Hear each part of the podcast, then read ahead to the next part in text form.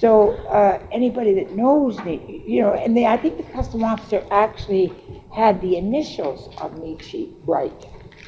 And uh, so he was quite alarmed that a woman would be coming over here to a seminar on Nietzsche.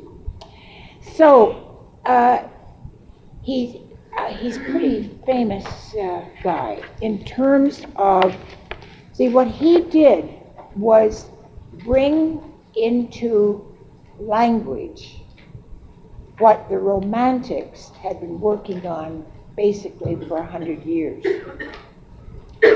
Starting with Blake and moving into Shelley, and then, uh, of course, there were musicians and artists there as well. But the ones who were really working with the demonic in the light were Blake and Shelley.